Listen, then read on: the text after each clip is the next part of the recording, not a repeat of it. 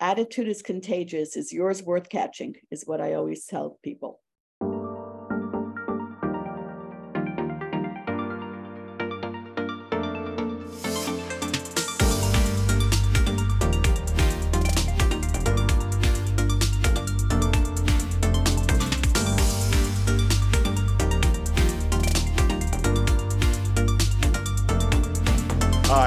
Dave Steinberg, and welcome to the Mortgages Made Easy podcast.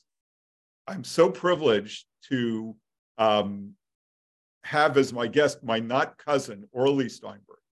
and um, I've known Orly, I don't know, for close to 20 years. She is a powerhouse. She is an amazing realtor. And now she also takes the time to coach and guide other realtors in how to do business better. Orly, how are you? I'm good, David. Very good to be here. I'm honored to be uh, invited to speak on your podcast. So tell me if if I were a realtor, what advice would you give me today?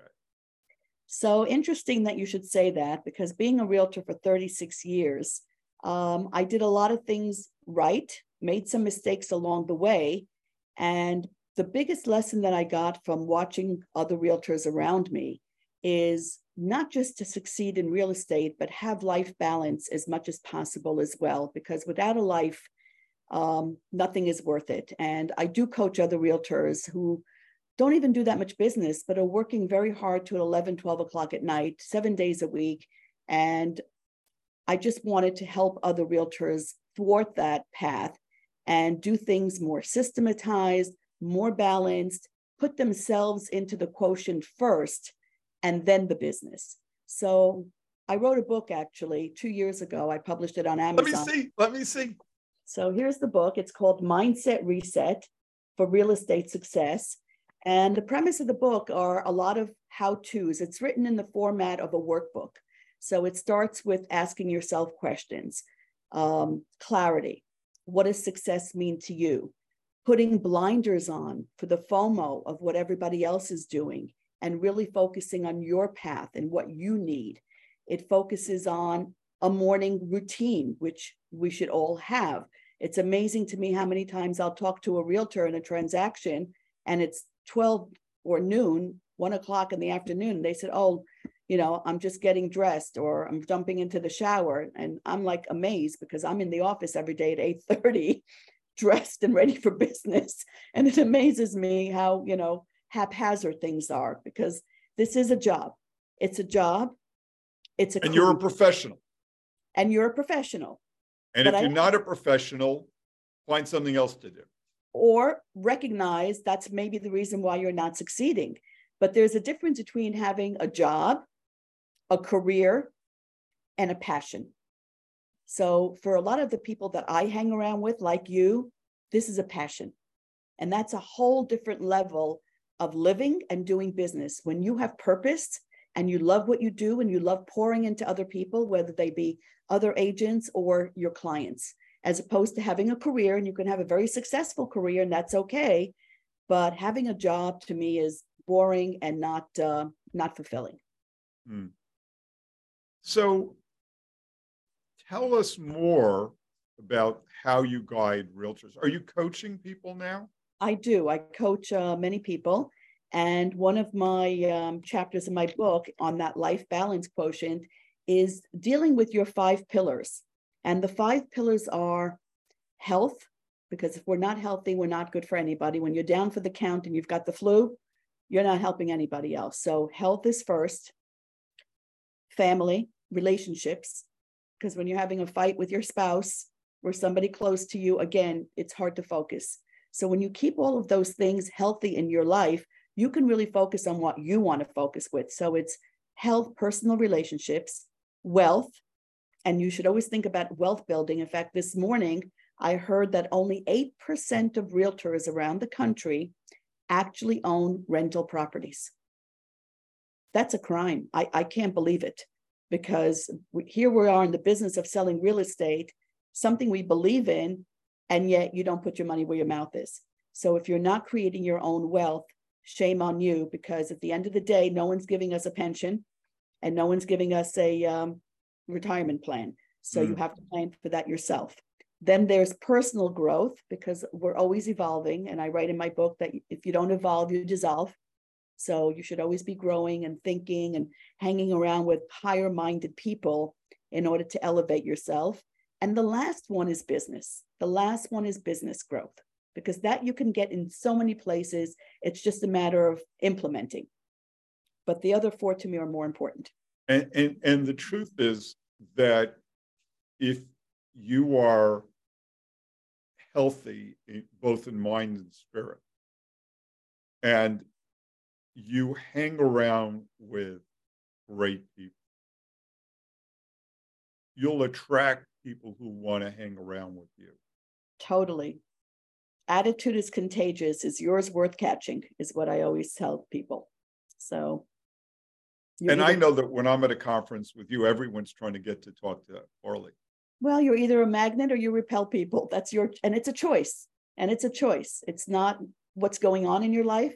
It's who you are innately. And you are one of those people as well that has a natural positive aura about you. So sometimes if you don't have that naturally, fake it till you make it. What's your passion? People. People. I just love people. I, I that's my energy. That's why I come into the office every day. I many of us can work from home and and um, do the same thing, but to me it's not the same. I feed off of the energy of people. When I'm with a client, I'm I'm channeling them. I'm I'm getting into their soul, their spirit. I'm learning about them. And everyone in the world has something to teach you from their life experiences, um, from what not to do. I, I started this business in 29 years old, and I would watch my clients and I would have a what not to do list when people were selling their homes as soon as their kids went off to college and and I said, Well, what happens when the kid comes back from college? I go, Oh, we'll get them a guest room. And I said, I would never do that. So that was one of my core values where, and maybe it's being Jewish, but you know, I'm I perceive myself as a safety net for my children. I'm there always. You can always come and fall back here. In fact, my daughter's in Hoboken today where the water main broke. And, you know, I texted her since last night, you know, come home and and she's finally coming home tonight because they can't flush a toilet. So you're the safety net. So it was lessons about what to do in life to elevate your life, your relationships, your wealth building, um, building a life, and lessons of what not to do. But you can only get that from speaking to people and really getting into their lives and really being a good listener and a good um, question asker because it's all about the questions, not the answers. And having the right mentors and having the right peers. Yes, for sure. For sure. So let's get down to building a great real estate business. What are the core foundations of a great real estate business? Consistency. Consistency is one of the biggest core foundations because it's not about what you do, it's about how consistent you do it. And I always like to say real estate is a Chinese menu. You can take one from column A and two from column B make it your own, but do it. So if you're not good at FSBOs, don't beat yourself up. Don't do it. I'm giving you permission right now not to ever call another FSBO again. But if you're good at open houses and that's where you convert and that's where you get your business, then why not do an open house twice a weekend, Saturday and Sunday, if that's what you choose to do? I happen to be a mailing queen and a branding. I branded myself in my marketplace for three de- over three decades. That's my forte. So you don't have to do everything every time you go to a conference and overwhelm yourself and get stressed out. Pick three or four things that you actually enjoy doing. And I know realtors that enjoy door knocking, not one of my things. There's realtors who enjoy expireds, but do them and do them consistently in a systematic way and be mm. disciplined enough. This, like I said, it starts with being a job.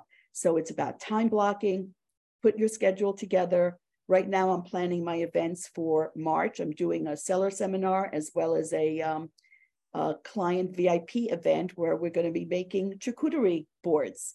Mm. So I'm inviting 10 of my super VIP women clients, and I'm going to have them invite 10 of their friends. So I'm building my database.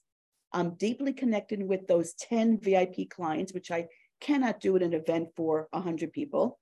and we're going to have fun at the same time because I said, what would I want to do? So I chose something that would be fun for me. And now we have somebody that's going to teach us how to make the charcuterie board. We're going to brand them, and each one gets to take it home. Mm. Wow, lovely. So, so rigor and is is is is critical. Having a schedule, having knowing what you're great at. Correct. Is, is, what is your superpower? Ask yourself, what is your superpower? And what do you love doing? Because if you love doing it, you'll do it. That's one of my favorite questions. What's your superpower? Yeah. Um, okay, so what's next? So, so now that you have a schedule and so you're you focusing on what you do great, what's the next? So the next thing is to put systems and checklists in place. So you're not reinventing the wheel every single time. So as you build your business, the first thing that you're building is a database because without that, you have absolutely nothing. So, and in that database, you're building what, what they call it, Keller Williams, a smart plan. So, what is the plan for that database? How many times a year are you touching them? How are you touching them? Whether it's calling them quarterly, emailing them monthly, we do a quarterly update of what the market's doing, and then having the events throughout the year so you're face to face. So you're building that plan, whether your database is 10 people that you're hyper focused on, or my database, which has about 1,300 VIPs mm. and about 200 super VIPs. So those are the mm. platinum people who give me referrals, who have repeated business with me, and who I love. Mm. And love on them, really, really love on them like you would a friend. And, and that, you know, I think that that's absolutely critical in understanding your success because you can't. In fact, I'm wearing a shirt today that happens to have love on it. yeah. You know, you're so genuine about the way you feel about your clients and you're so protective of your clients. Yes. Um, you know, I know that the question I always ask myself first is if you were my best friend, what would I recommend for you?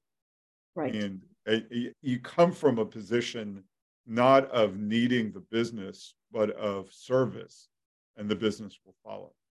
And you're absolutely, and doing the right thing. We sold a house, in fact, to a family last January, and uh, a new septic had to go in. It happens to be across the street from my house. I was watching the septic take forever to go in between weather, the supply chain, whatever, only to find out that a year and a month later, this morning that it's not there's an issue with it. There was a repair issue. So i started making phone calls and and really trying to get to the crux of what needs to be done to resolve this issue. And they love ringwood. They love the area. They love the school system.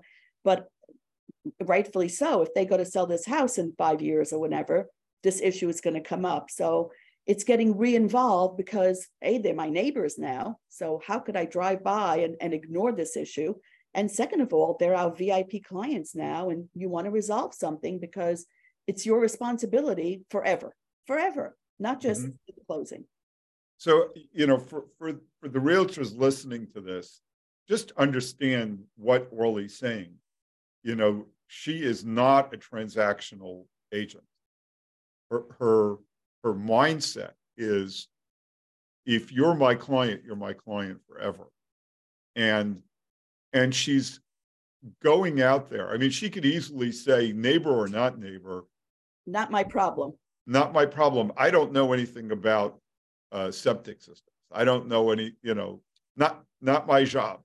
But right. Orly, you know, the the love that you bring and the focus that you bring, you know, that comes through. Now, for for a realtor listening to this, you know, they're they're the question you you you encounter sometimes is you, you meet a realtor who needs a transaction so much that they'd sell their soul to close the transaction, whether or not that would be in the client's best interest.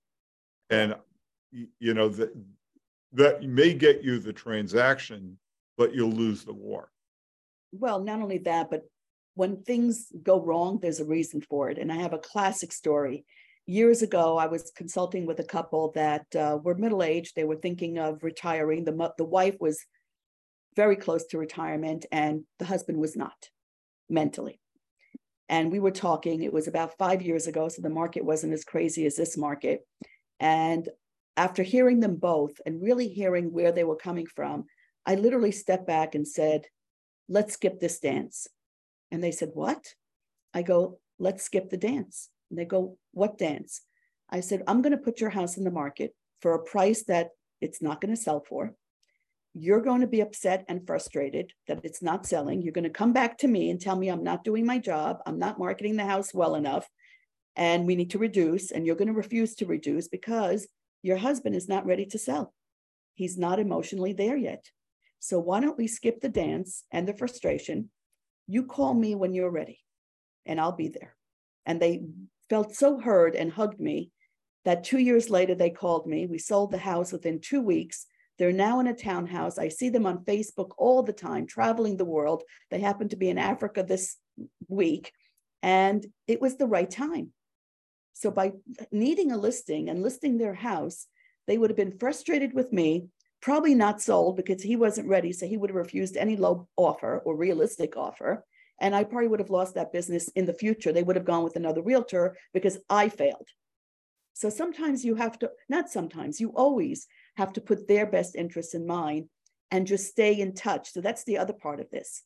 Stay in touch, follow up, because success is in the follow up. And I listed two houses this year alone, one that I've been following up with for eight years, and one of them 13 years when they're ready, you'll be there. And I always like to tell my team when they're frustrated that business doesn't happen now, I need to eat next month and I need to eat next year and I need to eat three years from now.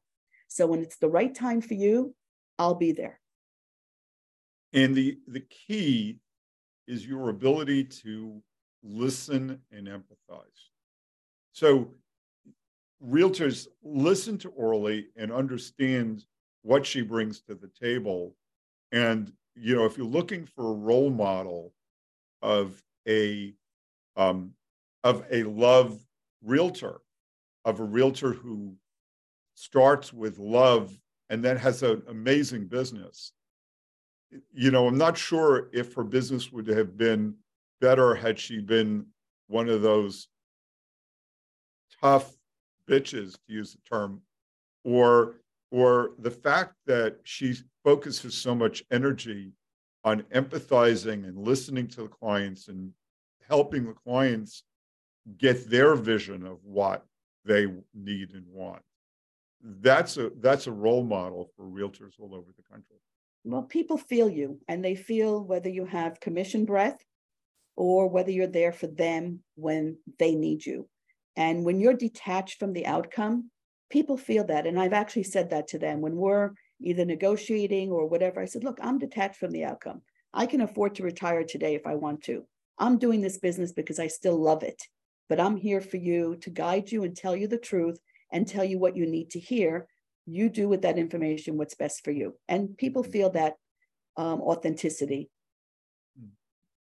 Who's the right realtor? Who's what does your client, realtor client, look like? So my realtor client is um, mostly women, I would say, because my forte is that life balance component. So it, it's not, I, I don't want to coach people just to grind. That to me is not joyful. I want to bring joy into people's lives. So it's not just about the grind. Tell me about your life. Tell me about your business. Let's build systems into it that make your life easier and then let's build in time for yourself. So I go on about three vacations a year with my family. I go away to conferences. I do girls' weekends. So I take, I barely work weekends unless it's a, a listing appointment that I have to take on the weekend. I barely work after five or six o'clock in the evening.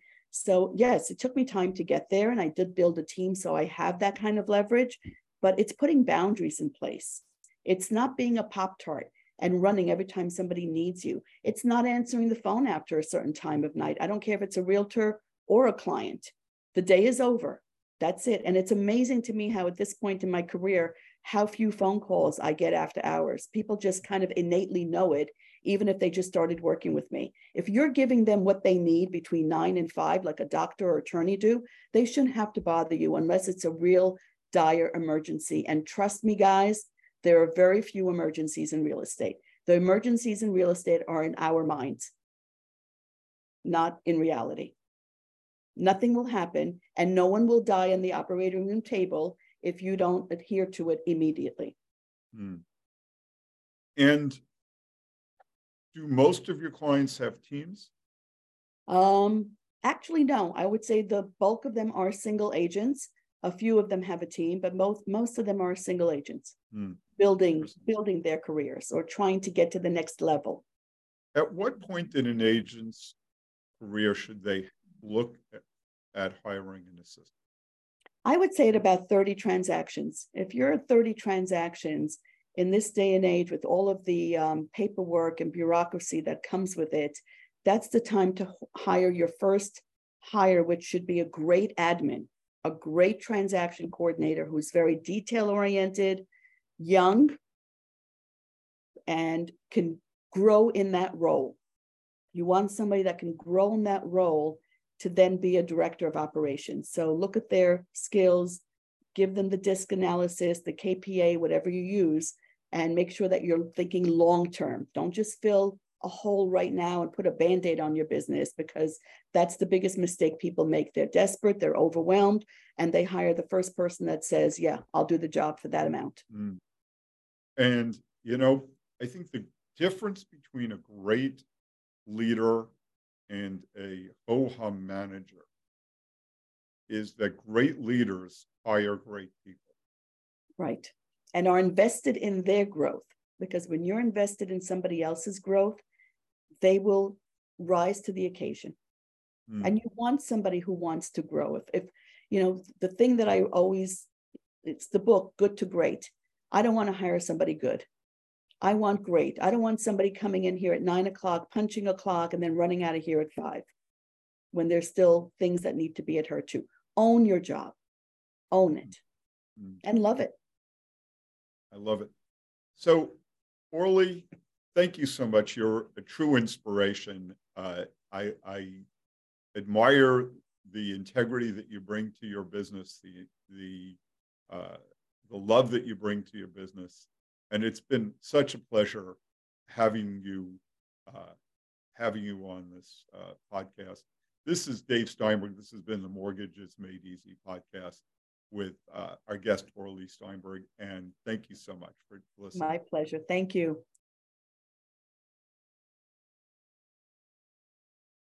Get set. Hi, this is Dave Steinberg, and we're here with one of my favorite uh, realtors, Orly Steinberg, no relation, who uh, on the Mortgages Made Easy podcast. And thank you so much for joining us. My pleasure. Thank you for having me. You sit right at the juncture of uh, Passaic County and Bergen County, um, and um, you have such a great team. Tell us a little bit about your team first. So I have a team of six other women that work for me exclusively. Three are buyer specialists, and the other are admin because that's the only way that I can give the kind of service that our clients deserve. Mm. And as we record this, we're February 28th, 2023. Tell us a little bit about your market. So, what's wonderful about our marketplace, we're in, up in Ringwood, New Jersey, where we have 70% state park and watershed. So, we have two beautiful Ringwood Manor, Skylands Manor, we have the reservoir, and 70% of which is will never be built on. We're in the highlands, so only 30% is populated on these 27 square acres, right on the border of Bergen County, and we are about 45 minutes away from Manhattan. No mm-hmm. traffic. Disclaimer, no traffic. So you've got the best of both worlds. You can come to Ringwood where we attract a lot of first-time homebuyers because of our affordability. We've got a lot of outdoor people because of the three lakes that are in town. So you can buy a lakefront or be in a lake community, which is a whole different lifestyle. You can go skiing less than an hour north of here. And in the evening, you can go to a Broadway show. So you've got the best of all worlds. Mm. And that's Yes, so we attract a lot of first-time home buyers. We have um, more affordability than Bergen County. Uh, you can get a house here as little as three hundred and fifty thousand for Mm. a three-bedroom home, which is huge. Now, granted, this market is very tight with inventory, as we have been experiencing for the last three years. When you say it's tight in inventory, does that mean that it's harder to for a buyer to buy than it is for a seller to sell? Totally. And I think that um, people are talking about the shift in the market. Well, it hasn't reached us yet. In some parts of the country, prices are starting to stabilize and come down. Here we have plateaued as far as pricing, but we are still experiencing many, many bidding wars. Almost every house has a bidding war on it because there are, we had a open house this weekend, granted very, very low price range, as is um, needs a lot of renovation for 230,000. We had 50 people through the open, 50 groups through the open house. Mm. And we've got 11 offers on the table right now. You know, so if I were a seller listening to you, what I'm hearing is that this is an opportune time because the sellers still have the opportunity to put their home on the market and get uh, good interest in their property. Unequivocally, this is a fabulous time for sellers. And I believe the statistic is that 92% of homeowners around the country have equity today. So, because of what's happened in the last three years, unless you abused your equity, um, even if you're in forbearance or owe more money than you would like, or you're thinking of doing something down the line, you will walk away with money. In fact, I just listed a house where I didn't realize the seller was in forbearance, but she is still going to walk away with 150,000. Mm. So it's a great time for sellers to take advantage. And the other reason that it's a great time for sellers is buyers are very forgiving right now. So all of those minor home inspection issues go by the wayside. We're still seeing some buyers that are waiving the appraisal and they know not to push their luck with the sellers. So it's a great time for sellers where they have a lot of leverage. And so, if you think about it, if let's say there's uh, someone who bought their home maybe 15 or 20 years ago, they raised their kids, their kids have moved out. I know that's a sore point, but you know maybe they're ready to. Uh, they're starting to think about relocating. You know, there's a risk about waiting, isn't there? Well, we none of us have a crystal ball. At least mine broke in 2008. So, not knowing what the future holds, if you're thinking of moving, first of all, I always say it's never too never too early to call a realtor. Never too early to call me. I have people calling me three years before they're thinking of doing it because you want to know what ducks you need to put in the in, in a row. You want to know what, if anything, you need to do to your home. So you're not overwhelmed and spending a lot of money right beforehand and you get to enjoy it. And sometimes, very often, I have people who do too much to their home, spend too much money that they didn't need to, and they would have gotten the same amount of money. So call in the professional and the expert to tell you exactly what you need to do. What is your home worth today? So you have a baseline, just like you have a baseline with your doctor, and then they can adjust it for you with um, systems like HomeBot or whatever to keep you updated on what the market's doing, even if you're thinking long term. Mm. Mm. And you know, for our for our audience, I love to say, some of the people who listen to several of these will have heard this before. One of the great takeaways is that if I was going to put my home on the market and I had a choice between working with Orly or working with somebody who has their license for three hours, I would probably pay them the same. But the experience and the value is not comparable. Working with, you know, a top, top agent like Orly who understands the market and really cares deeply for her clients is a totally different experience. And, you know, this is a huge financial transaction. And I think that from a buyer or a seller's perspective, you need to think about not who do you know, but who's going to serve you best. And in our market, it's Orly. Thank you. I appreciate that because I always say the job of a good realtor is to educate your client, act as their detached consultant, offer them options, and be a problem solver.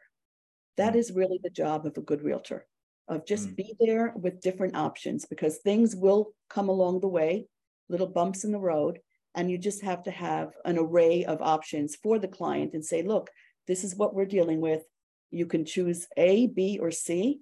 You let me know what the best course of action for it. But at least you've got resources and you've got options for them as opposed to, I don't know, your problem, not mine. Mm. Now, what about buyers? So, so if if I'm you, you you said that you know there's a lot of first time home buyers. If I'm uh, starting out and I'm looking to buy a home in in Ringwood or nearby, what should I be aware of? What are my, what should my process look like? So your process is, I always say the the process of buying is the process of education and elimination. So that's in what you're looking for, but you really have to sit down with your realtor. And a lot of buyers are reluctant these days to do that because they think it's a waste of time. However, the most valuable part of working with a realtor is the buyer consultation, where they can really talk to you about your lifestyle. What are you looking to accomplish? What's the time frame? Are you looking to be in the house for 3 years or 30 years because it makes a big difference in what you're going to buy and how much you're going to spend, especially with today's interest rates. Key to your profession, David, is to get pre-approved you know, it's like going to the mall with a credit card and you don't know what your limit is. How comfortable are you going to feel spending money at the mall when you don't know if you can afford to pay the bill when it arrives at the end of the month? Same thing with the pre approval, because when you see that house and there's six other buyers vying for it and you're just catching up and trying to get your pre approval, you just missed an opportunity because by the time you get that done correctly, because it takes more than an hour, sometimes it takes a few days to vet everything. And it's almost like a mortgage commitment and 90% of a mortgage commitment with the right mortgage lender like David, that's you're ready to go. But until then, you're a horse that can't get out of the gate. Mm. So by knowing how much you can spend and knowing why you're buying, where you're going, and what kind of lifestyle you're buying it for, now we put those pieces together and we start looking at the lack of inventory that's out there. And if you see something you like, I see a lot of buyers that are over analyzing. They want to see the comps. They want to know this. This is not that kind of a market. The comps are whatever you're willing to pay for it. Because if I analyze it for you and tell you it's worth X, some three other buyers are willing to pay X plus more. And that just became the new comp. So don't overanalyze it because in the scheme of life, it doesn't matter. It doesn't matter. Right now, the United States is lacking 5 million homes it's going to take 10 years to replenish that inventory for the baby boomers that are moving and downsizing and the younger generations, which is the biggest generation coming into this market and leaving their parents' basement finally. So, with the lack of inventory, you will have equity, I promise you. And even when the market dips, people think markets go down like this, and they do. But then when they go up, they go up even higher, and then they dip again, and then they go up even higher. So as long as you stay in your home six to eight years, you will catch it at some form of the cycle, but you'll always end up on top with equity. What I like to tell my clients is that the data is the data, but a home is not only about the data. And, um, you know, and, and what this house might be worth Orly may be very different than what it's worth to me. Um, and, and, that's because, uh, boy, if, if you need to catch a train into the city and there's uh, uh, there's uh, you, this one is walking distance to train versus not, it might be worth more to me than it is to you. Or if I work, I work from home, so I don't need a train. That wouldn't be an important factor. So the subjective in a lot of these cases is far more important than the quote what the data holds, what the what the you know mathematical value is. And the other thing that is happening in this market, which reinforces having to buy rather than renting, is that rents are going up 6.3% a year. Rents never come down. never, ever, ever come down. So you are basically paying somebody else's mortgage. My Mm. daughter is now paying four thousand dollars a month for a two bedroom in Hoboken, which is killing me. However, however, she knows, being a daughter of a realtor, that she will be buying within the next year and probably spending that amount on a mortgage and building her equity and having a home to raise a Mhm. family. So it makes no sense to rent unless you're a transient person that doesn't know if you're going to be in the state for very long, or you have horrible credit, or you have no down payment and you can't buy. But unless you can't buy, I would urge everyone to buy because rents are going to go through the roof. And you're, and, if you don't buy, you're in a constant race. And you're You're in a chasing. the constant race. You're chasing the market because the market. after all, after all, if you don't buy today, what's going to happen is a year from now, the property will probably be worth more. The same property will be worth more, and the increase in cost will not. Your increase in savings won't offset your increase in cost. Correct. They're saying that we're going to have an average, and we've always had an average of four percent appreciation a year. So you can either pay six point three percent more in your rent, or you can gain four percent appreciation in your house. Hmm. Fabulous. Three quick points. What are three quick points that a buyer needs to, to, to do right now to be ready to buy in the market? Get your pre-approval first. Have the buyer consultation, so you know exactly who you are and what you need. And if you see something, don't hesitate, dive in, be committed to the process. This is about being committed to the process. This is not for people that are sticking their toe in the water. If you know, if you're not ready to dive in and do what you have to do and get the guidance of your realtor to get that house, then you may want to step this market out and obviously lose opportunity because you will hmm. be losing opportunity. And it's not the personality of some people to have to do that, but sometimes you have to do what you have to do. And I happen to be a conservative person myself financially. When I'm dealing with conservative buyers, I tell them this is not the time to be conservative.